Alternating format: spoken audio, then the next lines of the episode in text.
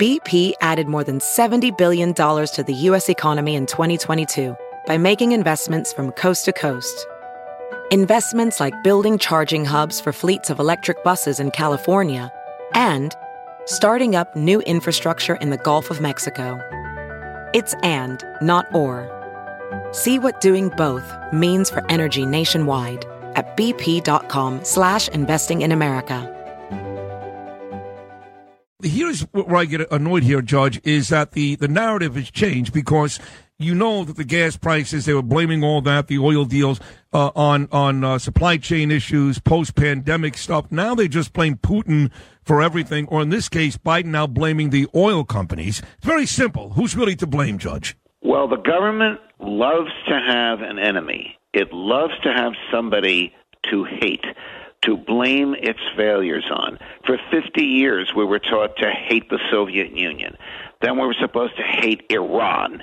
Then we're supposed to hate Saddam Hussein. For two years, we were supposed to hate COVID, even though it's not a human being, obviously. Now we're supposed to hate uh, hate Putin. If you if you're concerned about in not enough oil, Uncle Joe, let people drill in the United States. We will be totally oil independent. We won't have to buy from Putin or Venezuela or anywhere else. But, and I say this in fairness to Joe, I don't hate him. I'm not crazy about him. I don't hate him. I've known him. I've known him for 40 years. I uh, was a professor of law at Delaware Law School, and Joe was an adjunct. Now, the rest of the faculty thought he was a joke. the students loved him because he's got a great personality, and he and I got along with each other. We used to sit next to each other on the on the Amtrak on the Acela. Um, but Joe needs to stop listening to the hard lefties in his party who are tugging him to the left, the environmental crazies who think that owning a lease is the same thing as drilling for oil. Government gives away leases all the time. It doesn't let you drill. It needs to let these oil companies drill in the United States will be totally oil independent. There'll be no supply chain issues and there'll be no worries about Russia. Let's talk about the sanctions, immoral, ineffective. We could talk about taking the oligarchs' fortunes and we're refusing to buy Russian oil, something we should have done a long time ago. Like you said, Judge, wasn't that long ago under Donald Trump. We were energy independent. We didn't have to rely on other countries. I know we still bought from Russia. I get it. But we would have to rely on other countries to do this type of stuff. What about taking the oligarchs' fortunes and, and as we've done now, just stop buying Russian oil? That, that's not enough, but it's a good start, yes? I, I have no problem with not buying Russian oil as long as we have enough oil on our own. So I'll go back to what I just said about drilling. In terms of seizing the oligarchs' assets, it's absolutely immoral, it's unconstitutional, and it's criminal. Who the heck are we to be seizing the assets of private individuals that have nothing to do with the human rights violations that are going on uh, in the Ukraine? Ah, there's a statute. There's two statutes. One, the Economic Emergency Act, and two, the Magnitsky Act. They're both Obama era statutes. Joe Biden is familiar with both of them. He was the vice president at the time. And they both say the president of the United States can interfere with any economic contract with a foreign entity or a foreign country if he believes that foreign entity or foreign country is violating human rights and he can seize assets of those who help the violators. That statute is absolutely unconstitutional because the Fifth Amendment says if the government wants to take property from anyone, not just an American, anyone, they can only do it by due process, which means a trial at which you prove fault. So, two days ago, this is not a joke, a five hundred million dollar yacht that's half a billion was seized in the bay of naples i'm not saying this because my name is napolitano it, it happened in naples. It was seized by the carabinieri which is the sort of upscale italian police their version uh, of the fbi what are they doing seizing it? Ah the cia asked the carabinieri to seize this yacht. If the owner of the yacht wants it back you're talking about half a billion dollars and a lot of people working on it. If the owner of the yacht wants it back, he has to come to Washington D.C., file a lawsuit, and prove that he is not a violator of human rights. I mean, that turns the law on its head. In America, if the government wants your property, it has to prove fault. You don't have to prove that you're not at fault.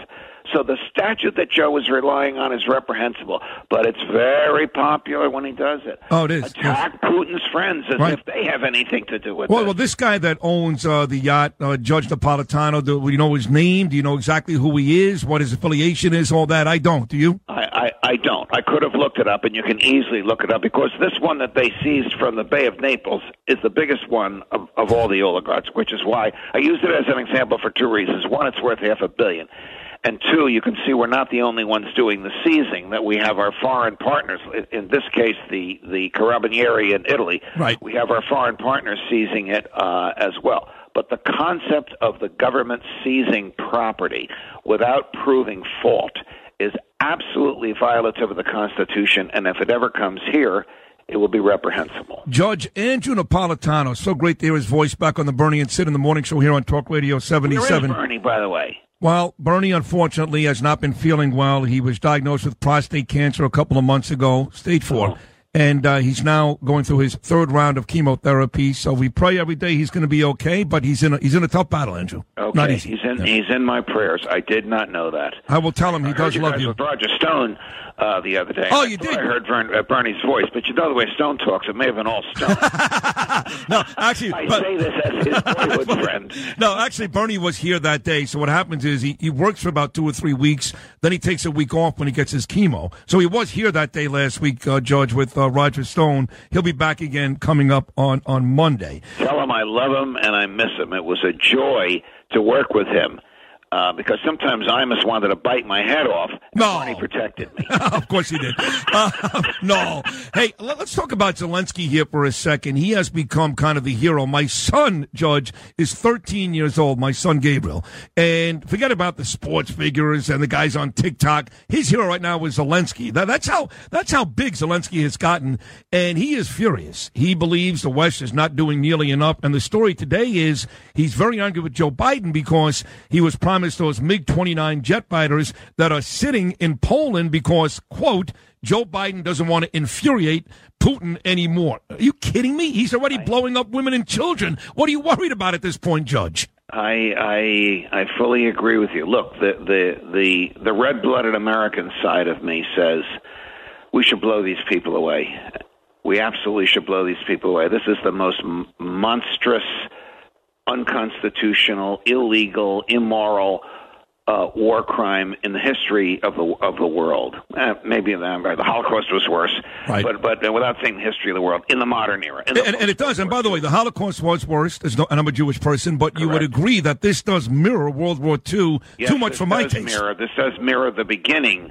Uh, of World War II. So the red-blooded American in me wants to stop this with superior firepower, as my military friends would say. But the, the libertarian in me, the constitutionalist in me, the person thinking about the future in me, and about mothers of of uh, soldiers in me is saying we do not have a dog in this fight, and the most we can do is supply him with the uh, with uh, humanitarian uh, help. That's the best we can do without risking World War II. Look, there's an airfield in Poland that's about 10 miles from the Polish Ukraine border. If some Russian tank commander misreads his GPS and fires into that airfield and destroys Polish and American airplanes, what does that mean? That means World War III. Right. That means all of NATO is going to come down uh, on Putin. That is the last thing that we want. And also, there's no fly zone. That could be another, uh, obviously, motivation for World War III, right? Yes. I don't like the way all this sounds that Biden is afraid of Putin. I don't think Biden is afraid of Putin. I think Biden is afraid that Putin will do something irrational, which would draw us into into uh, World War II. Look, if American troops start uh, fighting Russians, what do you think they're going to do? They'll bomb Los Angeles. Right. I mean, they'll they'll do something absolutely outrageous, insane, crazy, immoral, and criminal to keep Putin in power. We don't want to go there. You know, when uh, when I look at the New York Post and I see atrocities, Judge, and I see women, children, maternity hospitals getting blown up, it, it makes me so nauseous and so upset that I hate making it political, but that's what this show is. That's what we do, right? We're talking baseball, ESPN, we talk politics. Oh, The ver- don't even mention baseball. Oh, don't even mention baseball. I know you're a baseball I'm fan. a Yankee fan and have been, you know, since the man in my house, in my parents' house when I was growing up. Now, I know you're Jewish and I'm Catholic, but you'll know what this means. Mantle, Maris, and Berra were another blessed trinity. they could do no wrong. We practically had to genuflect when we mentioned their I, names. I get it. I get it. Those are three of the all-time greats. But uh, in terms of the political, that's very cute. In terms of the political area here, uh, area here, I should say, uh, it's a very simple question. If Donald Trump, you don't have the answer obviously because he's not, but I'm going to ask you to predict. If Donald Trump was still the president, would Putin be doing any of this? I don't think so. I don't think so. I think he would he would fear a violent uh, response. Now I don't know. You know, the, the Donald Trump, whom, as you may know, has been a friend of mine for 35, going on 40 years, had a personal uh, relationship with uh, Putin that Joe Biden does not have. Uh, I just think it would be a very, very different world. I think uh, Putin and his military people would be terrified of what Trump would do. And do you think on the way out, because of, if you believe all the Hunter Biden stuff, which I do, I thought Miranda Devine did an amazing job, Tucker Carlson, Bobulinski, others. Do you believe that because of Hunter and his father and his uncle's dealings in Russia, in Ukraine, in China, that there's a little bit of an issue here with Biden really being honest because at the end of the day, they're making a couple of bucks? I hope not. That's the best answer I can give. Right. The Joe that I have known, and again, when I knew him, it was 35, 40 years ago when I was teaching at Delaware Law School and he was an adjunct. The Joe that I have known uh, is a middle of the road, intellectually honest Democrat. I don't think that's the same Joe that's in the White House. The, the Joe in the White House is, is too old, too withered, and too tied to the deep left of his party. He doesn't believe any of what they say, but he knows that if they desert him, the Democrats are a minority. You did leave out too corrupt. That may be the biggest issue of all. I'm not sure, but you did leave that out. Hey, uh, John, it is great to hear you back. I'd love you to come back more often now that you're back here this morning. Keep coming back. You're Any, great. Anytime, Sid, and uh, Bernie's in my prayers.